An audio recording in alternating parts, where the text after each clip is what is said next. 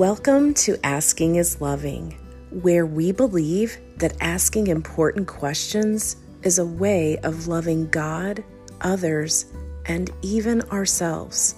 I'm your host, Amy Young, and in each episode of this podcast, we focus on one unique question and spiritual encouragement to help you live a more abundant, Christ centered, and gracious life and equip you to be prepared to help your loved ones do the same.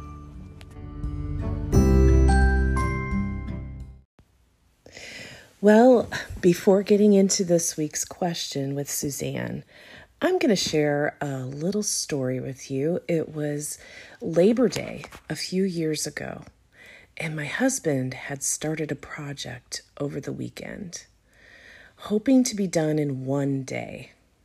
Instead, it was still going on through the holiday.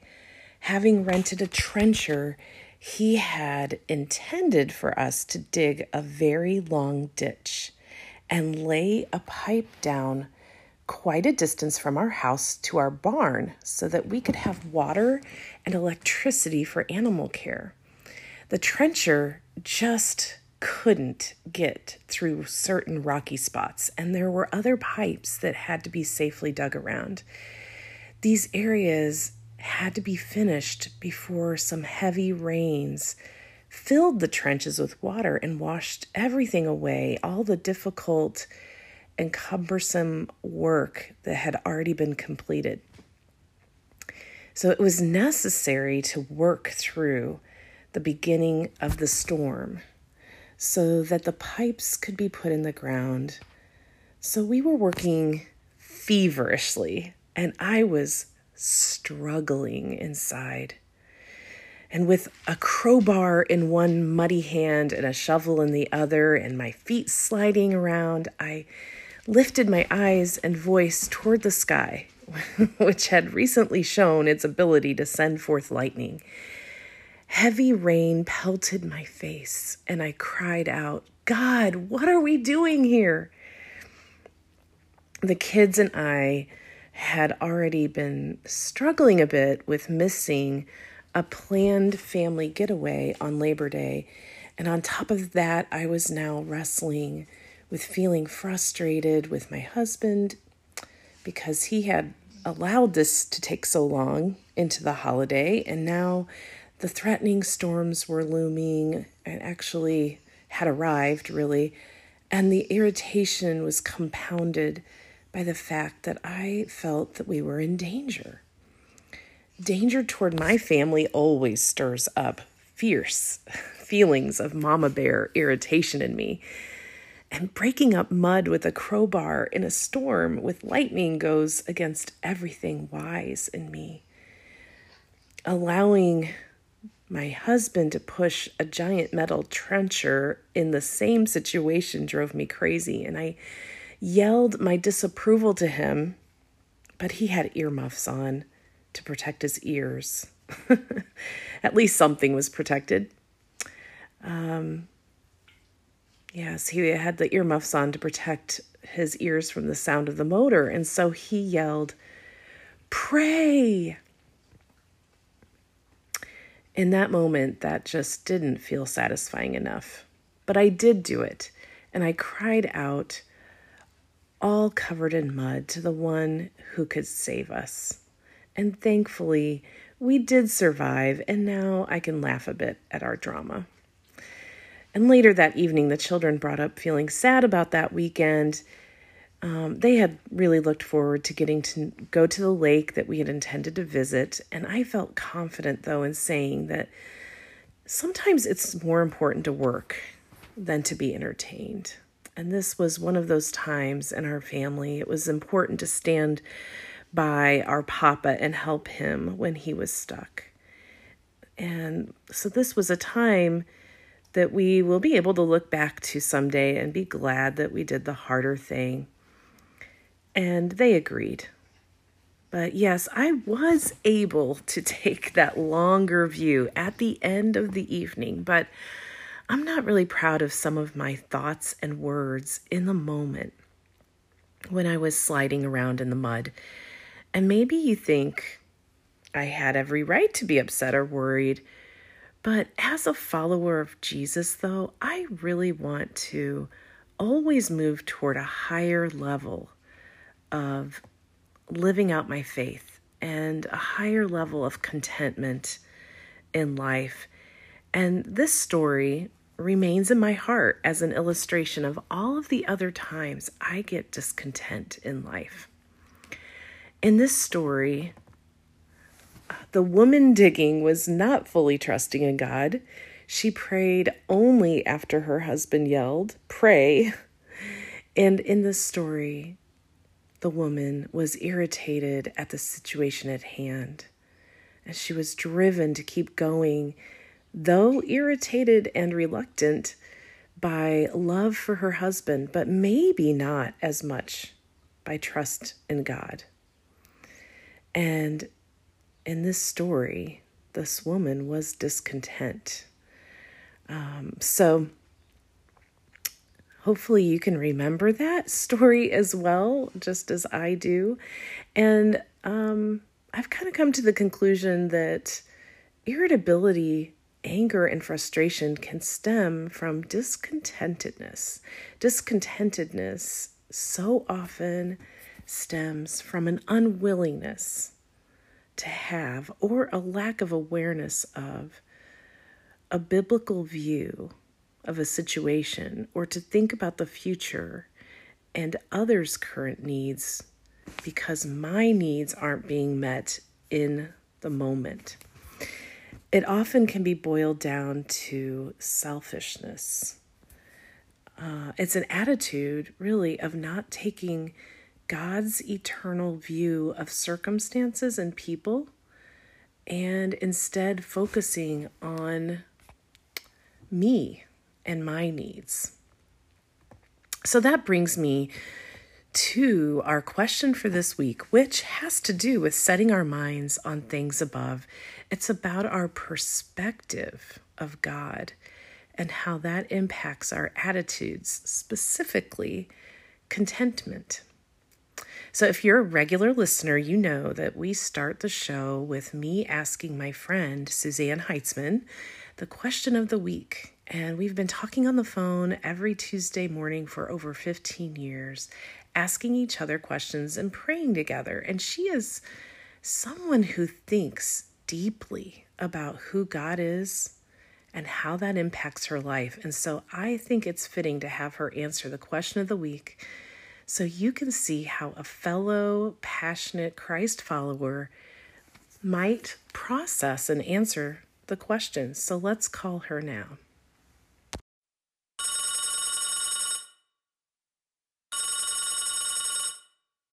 Amy.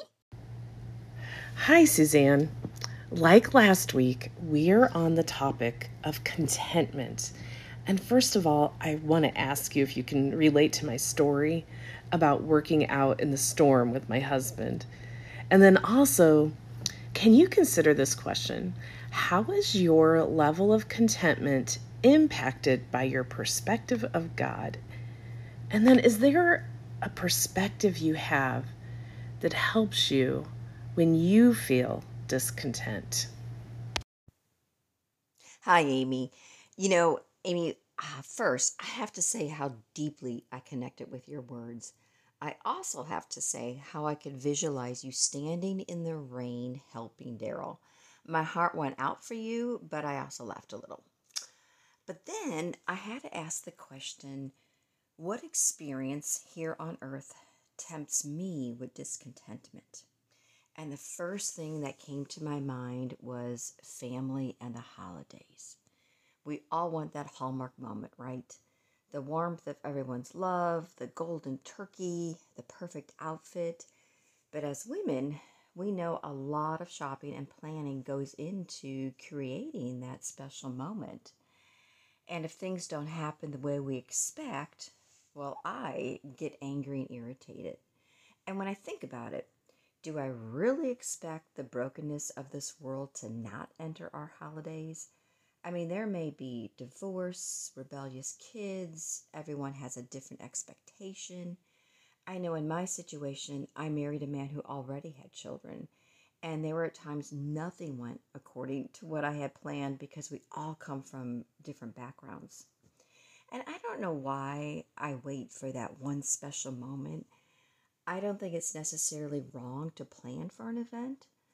Um, but one secret of contentment for me is to stop, drop, and roll. I heard this from a female writer years ago, and I can't remember her name. Uh, but when I'm getting irritated, I'm learning or I want to stop what I'm doing, drop my expectation, and roll with the moment. I suppose in that I'm saying to God, God, you have brought something different into my life. I have not planned this, but let me adapt to your plans because your ways are always higher than mine. And that is the route I would like to go instead of being irritated. Suzanne, I am so glad that you connected this question about contentment with family and the holidays. I mean, I think almost anyone listening to this has had a holiday experience when something we planned didn't go the way we envisioned it, or people didn't behave the way we had hoped. You know, a regular day rarely goes as planned, let alone a day with as many pieces that must come together, like friends and family, and traveling and conversations, and food, gifts, and expectations. There are so many places where things can get off track. So, you are so right. We should expect that the brokenness of the world will enter our holidays to some extent. And your way of dealing with discontentment to stop, drop, and roll is really helpful.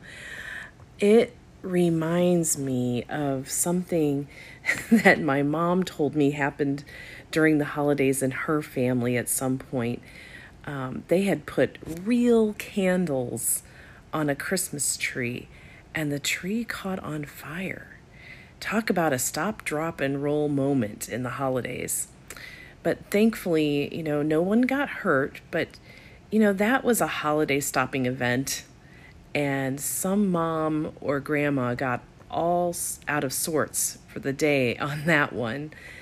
So you're saying when we recognize discontentment, which often comes out as irritation or anger, we can pause. We can look for what expectations aren't being met, drop them and just go with what God's allowed, trusting that He is good and His ways are good.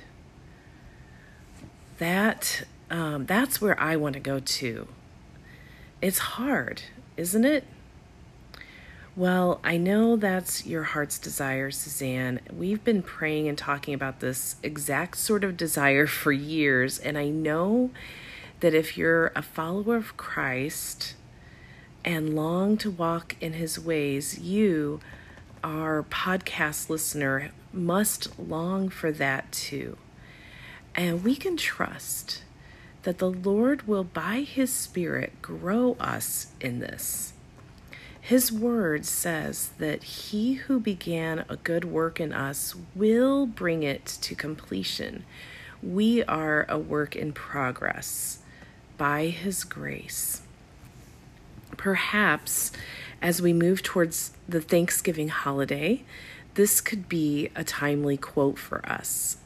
Pastor and counselor Paul David Tripp helps us have a clear understanding of biblical contentment in his devotional New Morning Mercies. He writes, Contentment celebrates grace. The contented heart is satisfied with the giver and is therefore freed from craving the next gift.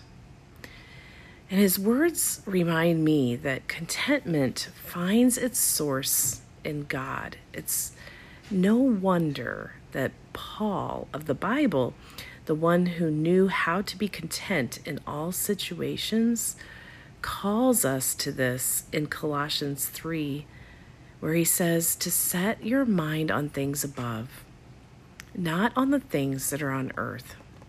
Last week, I mentioned that Paul said he had found the secret to being content in all situations, and that I wanted to explore what that meant. And I'm being reminded of how important a biblical perspective of God is for growing in contentment. Suzanne is looking to find her needs met in her trustworthy God rather than in her circumstances or people or things. And like Suzanne, Paul's secret to contentment was trust. He knew God and he trusted him in all things. He trusted God in such a way that he could say, I can do all things through him who strengthens me. Our level of contentment is impacted by our perspective, specifically our theological perspective, our study of God or lack of, and our resulting view of Him impacts how we then live.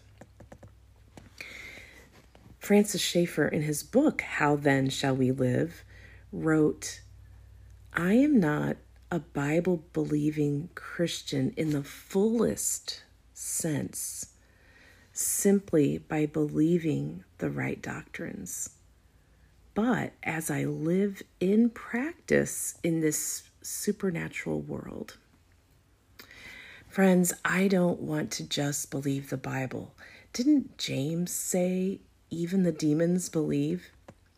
I want to be a Bible believing follower of Christ, someone who lives out what I say I believe, someone who lives life as if I truly believe that God is trustworthy and good.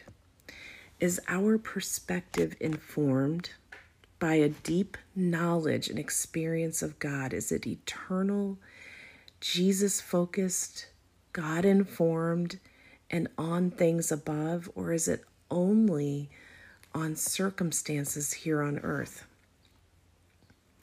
Do you feel irritation or resentment, bitterness, and frustration about your condition or situation?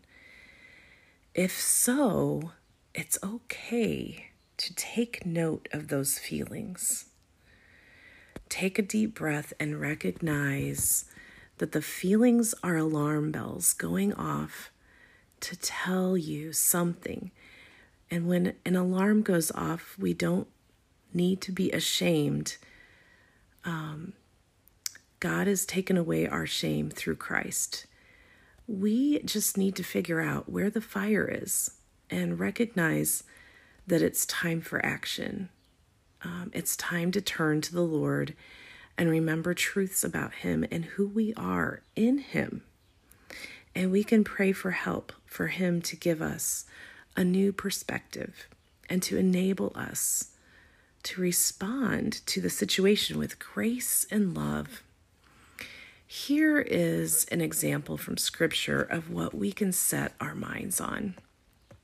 And this is from 1 Peter 1 13 to 21. Uh, it's a little long, but I just want to read this whole thing. And it says, Therefore, preparing your minds for action and being sober minded, set your hope fully on the grace that will be brought to you at the revelation of Jesus Christ. As obedient children, do not be conformed to the passions of your former ignorance, but as He who called you is holy, you also be holy in all your conduct, since it's written, You shall be holy, for I am holy. And if you call on him as Father, who judges impartially according to each one's deeds, conduct yourself with fear throughout the time of your exile, knowing that you were ransomed from the futile ways inherited from your forefathers, not with perishable things such as silver or gold, but with the precious blood of Christ, like that of a lamb without blemish or spot.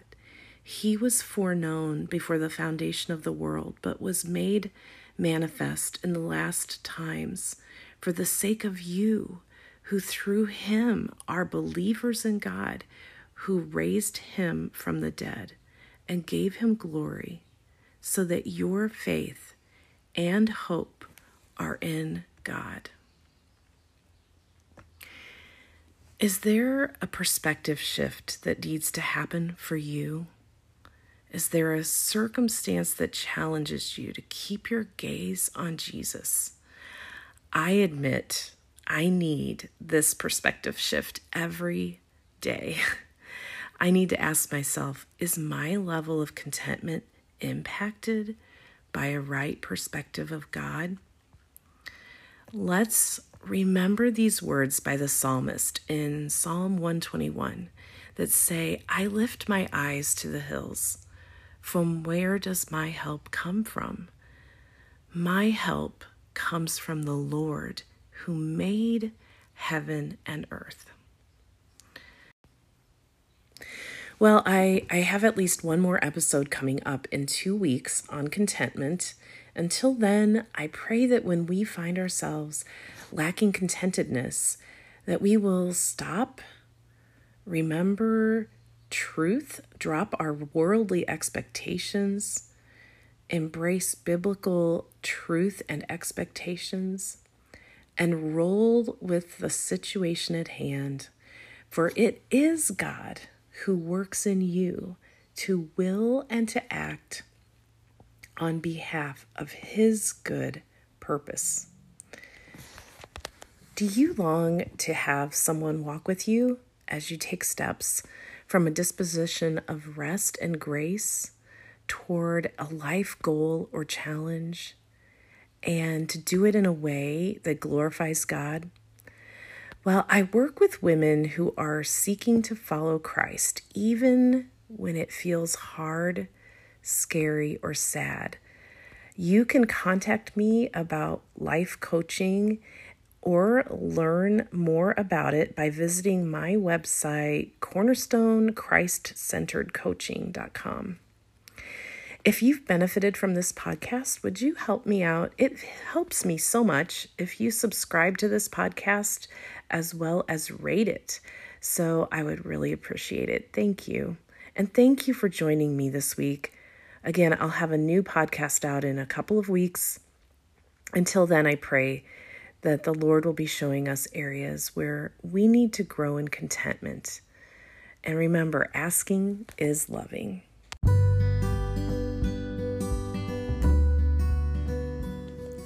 If you like this podcast, then I want to invite you to sign up for my monthly email that always includes a special encouragement toward grace and a unique offer just for my subscribers.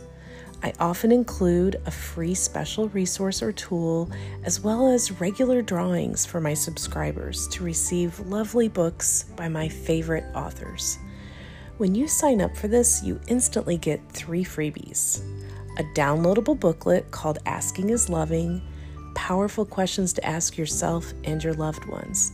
It's divided into chapters, each focused on great questions for various people in your life yourself, your spouse, your children, and your friends. No matter where you are in life, there are questions you can use. You'll also receive a free scripture printable of Proverbs 4:23 and a free printable of the 10 daily biblical truths that I personally use. You can sign up for encouragements to turn toward grace by going to my blog wastelandtograceland.com. I hope to see you there.